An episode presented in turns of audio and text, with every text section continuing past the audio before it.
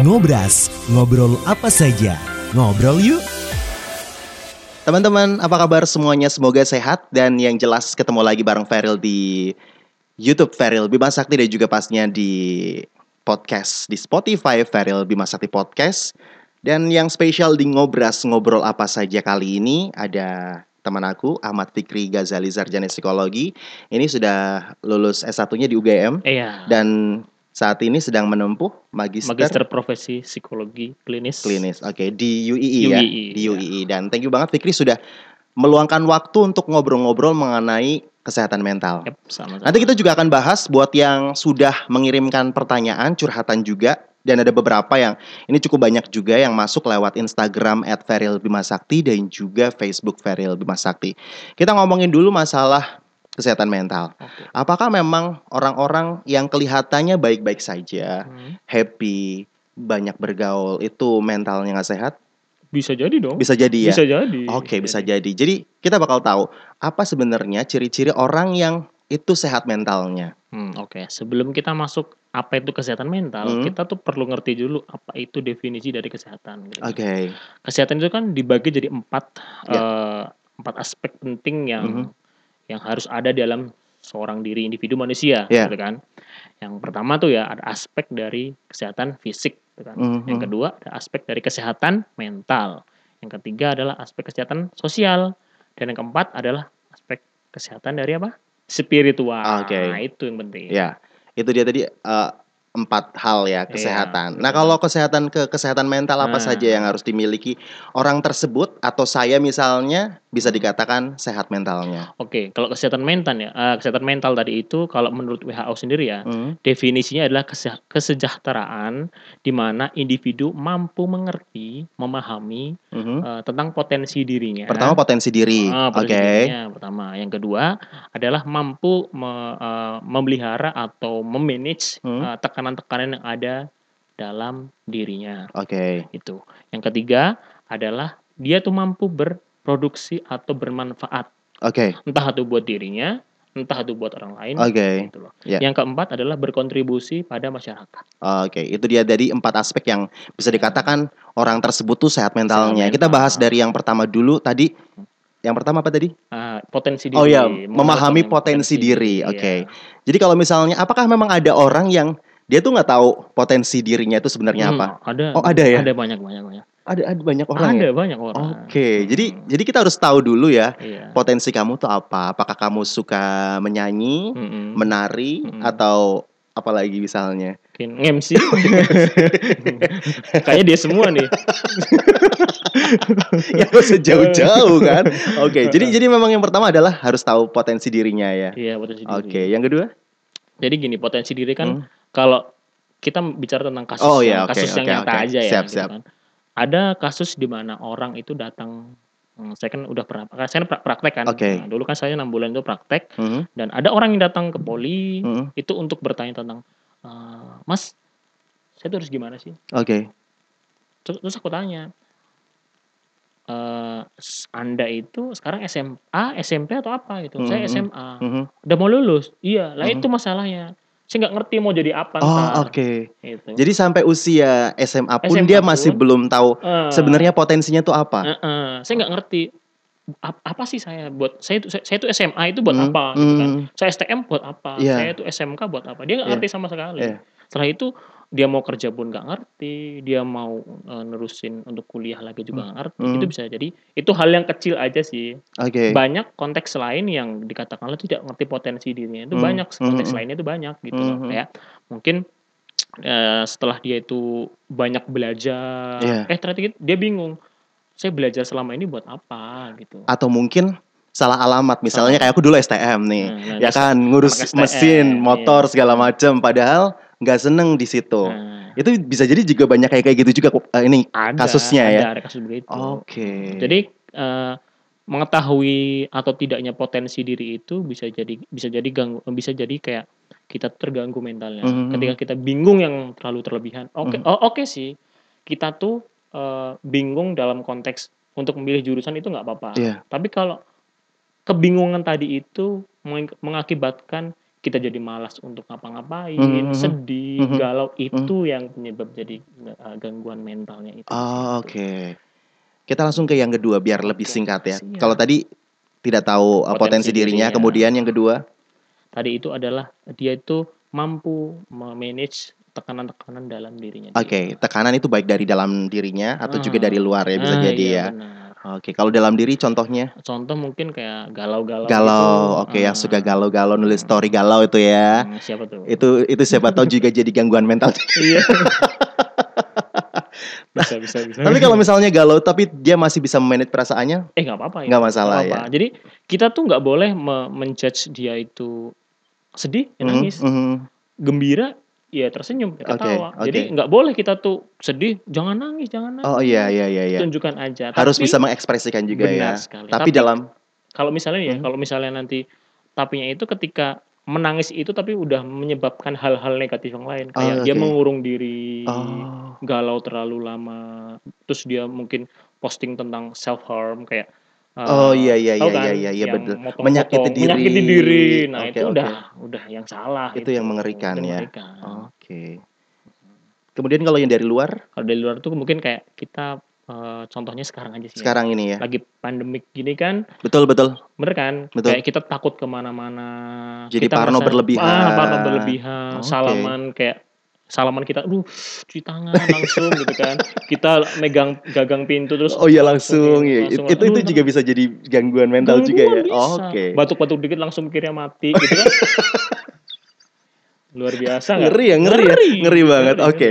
Itu yang kedua, yang ketiga Hmm, sekarang. Yang ketiga, yang ketiga itu produktif dan mampu bermanfaat. Oke. Entah itu bagi dirinya dan bagi orang lain. Yes. Ya, Oke. sih? Ah. Itu itu paling tidak buat dirinya dulu lah ya Iya. sebelum buat orang lain. Jadi Benar. lebih banyak kegiatan-kegiatan yang bermanfaat Hmm, ya benar. kan. Hmm. Terutama mungkin jangan terlalu banyak eh, apa namanya tidur-tiduran, Hmm, rebahan. rebahan. Tapi kalau mungkin sekarang rebahan nggak masalah deh ya. Iya. Mumpung lagi pandemi corona. ya. Buat sekarang. Buat sekarang nggak apa-apa. Tapi kalau besok sekarang. udah selesai pandeminya jangan Ah, lagi. Jangan lagi. Baik kalau yang keempat tadi adalah bermanfaat untuk Oh, kontribusi. oh berkontribusi untuk Untuk masyarakat. Ya. Jadi kita harus tahu peran kita untuk di masyarakat itu gimana. Tadi Mhm, jadi sebenarnya eh, lingkupannya itu nggak nggak harus langsung masyarakat sih, mhm. tapi untuk keluarga dulu aja. Oke. Gimana sih fungsi kita dari keluarga? Apakah sudah benar sesuai dengan fungsinya? Mhm. Seorang anak ya jadi seorang anak, Iya betul. seorang ayah jadi seorang ayah, Betul seorang ibu betul seorang betul ibu, betul gitu. betul. Jangan overlapping Jangan juga ya. overlapping juga. Oke, tapi sebenarnya kita nggak bakal bahas uh, kesehatan mental banyak, tapi kita sepertinya kita sampai di sini dulu untuk materi kesehatan mentalnya ya. Kita akan Siap. sambung untuk di uh, apa namanya ngobras selanjutnya. Sekarang kita bakal ketemu dengan yang sudah mengirimkan pertanyaannya lewat WA, kemudian juga lewat Instagram dan juga lewat Facebook juga. Oke. Oke, ini ada yang pertama ini juga cukup uh, cukup memprihatinkan juga, tapi Hmm. semoga dapat solusinya ya. Oke, oke. Ini namanya kita samarkan saja, Eh, Mas. Fikri. Kerahasiaan itu ya. Iya bener bener bener. Kerahasiaan. Aku kenal istriku satu minggu langsung aku ajak nikah nih. Awal Hmm. nikah happy sampai akhirnya duit tabungan bersama aku beliin motor tapi motornya hilang. Ini adalah awal permasalahannya. Dari situ istriku marah ke aku dan kita sekarang LDRan. Aku mau ketemu sama dia dan anakku, tapi sama dia nggak boleh. Sepertinya dia juga masih marah sampai sekarang. Sekarang aku tahu, aku mau tahu kejelasannya, tapi lewat WA nih. Kata Hmm. dia, pisah nggak apa-apa deh. Terus aku harus gimana nih? Kayak gitu. Oh, oke oke oke. Bisa dijawab nggak nih atau itu ini ini harus Eh, harus gimana personal ya? Ini untuk mungkin ininya? eh, kalau dalam konteks ini kan kita kan konteksnya kan sosial media gitu kan. Kita oke. kan kita kan sharing ini ke media umum. Betul, betul. Kayaknya masalahnya terlalu terlalu privasi pribadi ya, terlalu pribadi. juga. Tapi kalau untuk saran buat nah, dekat-dekat ini ya Mhm. kayaknya semua masalah itu bisa dibe- bisa dibicarakan sih. Betul, betul, betul.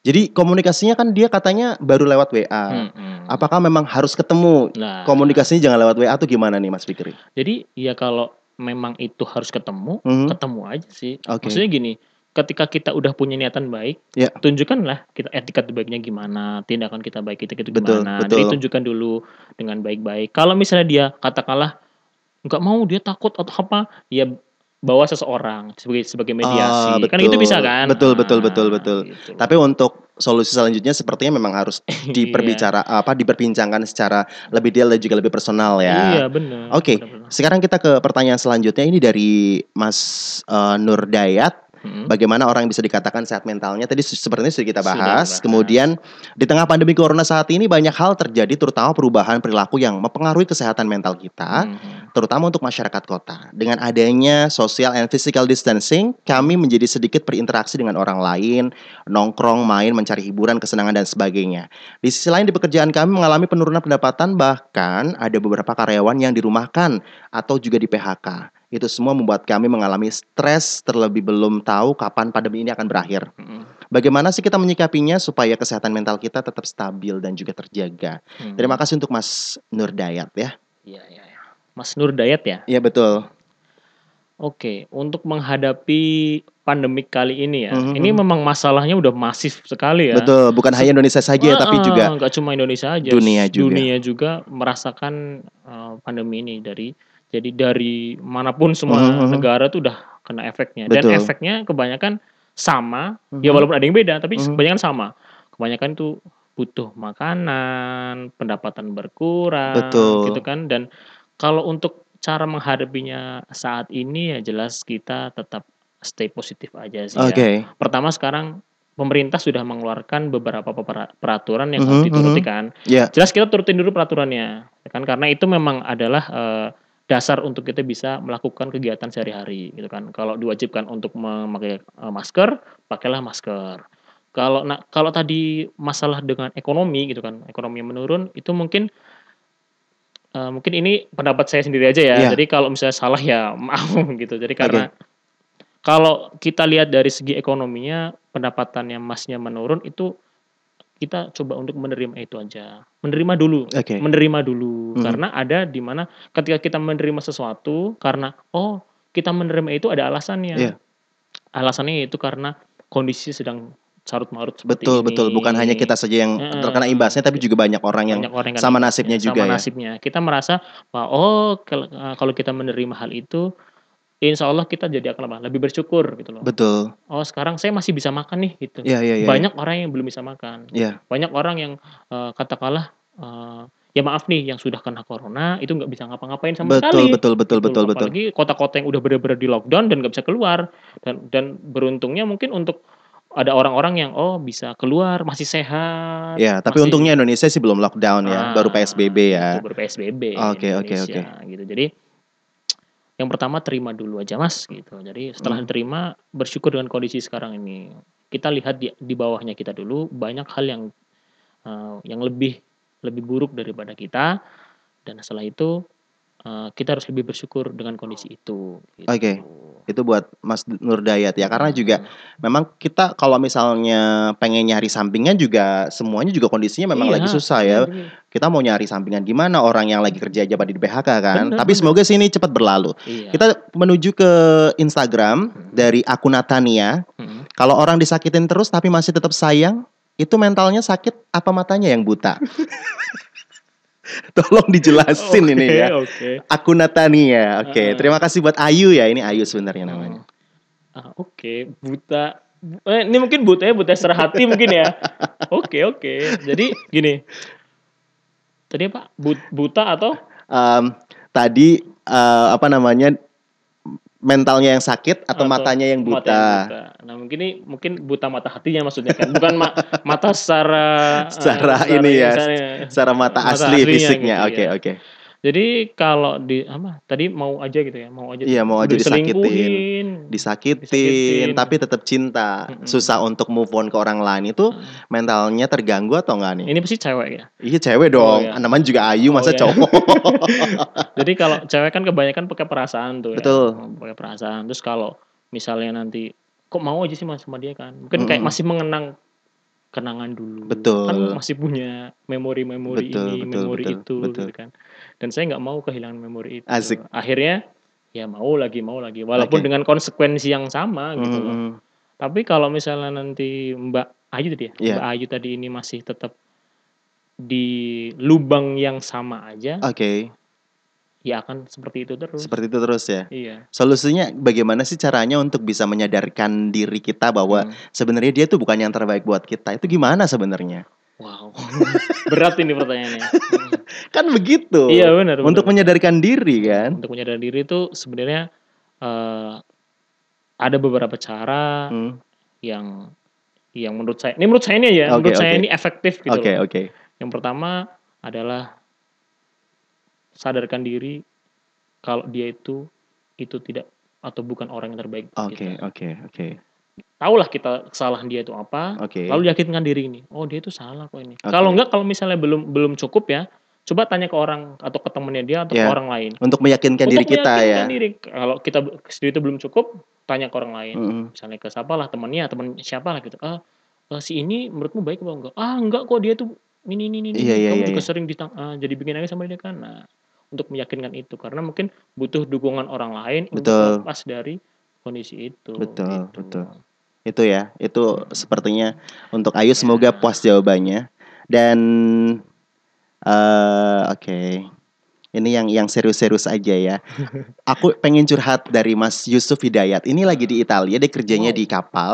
Hmm. Eh, saat ini aku nggak bisa pulang-pulang dari Italia gara-gara pandemi corona ini. Iya.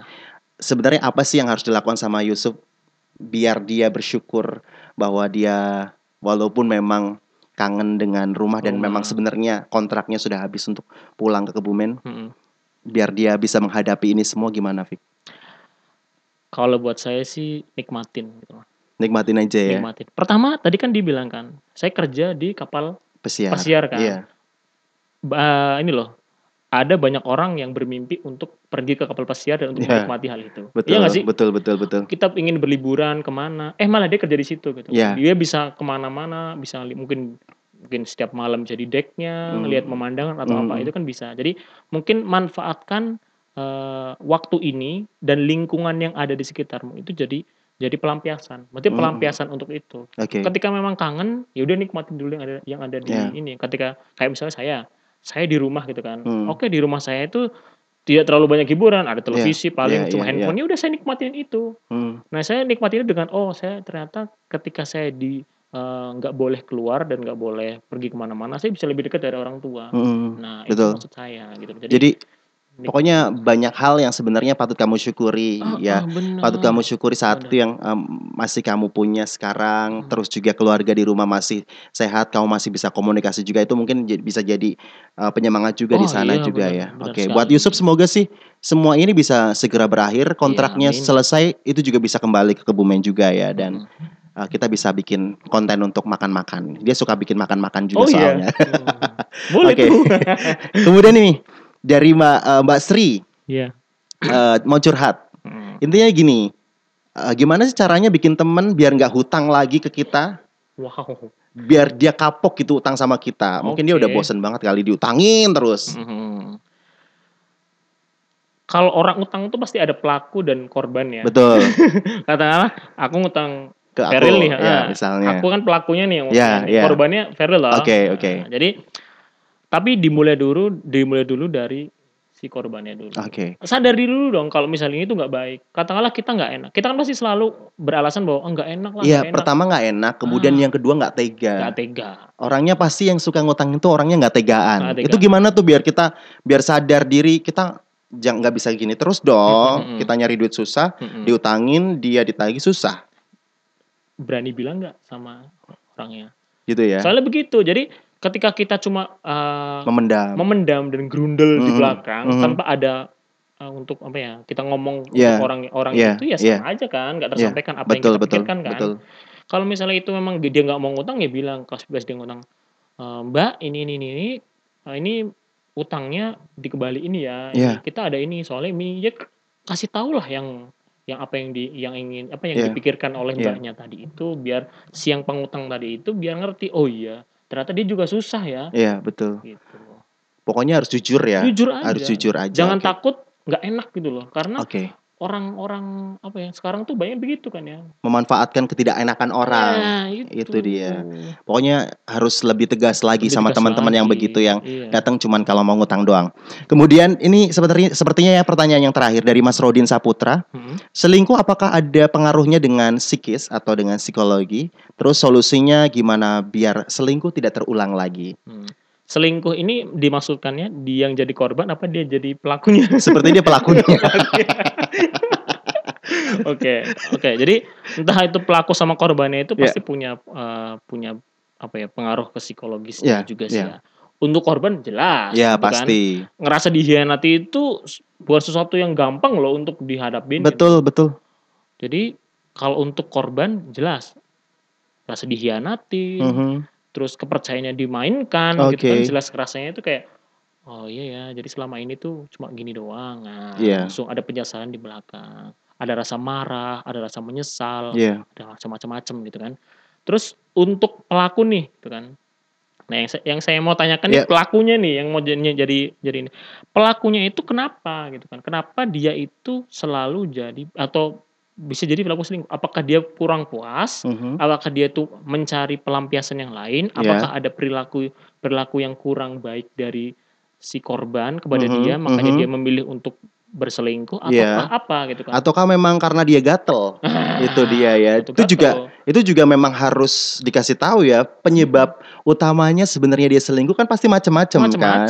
Dan untuk apa namanya eh, solusinya atau cara untuk mengatasi hal tersebut juga sesuai dengan yang dia alami kan. iya benar benar benar Jadi kasusnya beda-beda ya. Beda-beda. Oke, pokoknya harus tahu dulu nih kira-kira eh, selingkuhnya kenapa? Apakah kamu memang gatel atau memang kamu eh, kurang serak sama pasangan kamu Mm-mm. sekarang atau apa gitu Mm-mm, ya? iya harus Oke deh. cari tahu dulu Betul. permasalahannya Yes, dan ini juga durasinya udah cukup panjang juga. Thank you buat Fikri Oke. yang sudah meluangkan waktu untuk kita ngobrol di ngobras ngobrol apa saja di channel YouTube Feril Bima Sakti dan juga di podcast Feril Bima Sakti Podcast. Yang jelas kita next time semoga kita bisa ngobrol lagi dan juga melanjutkan materi tentang kesehatan mental ya. Siap. Thank you juga buat kamu yang sudah nanya-nanya dan juga yang belum nanya silahkan bisa tanyakan lagi.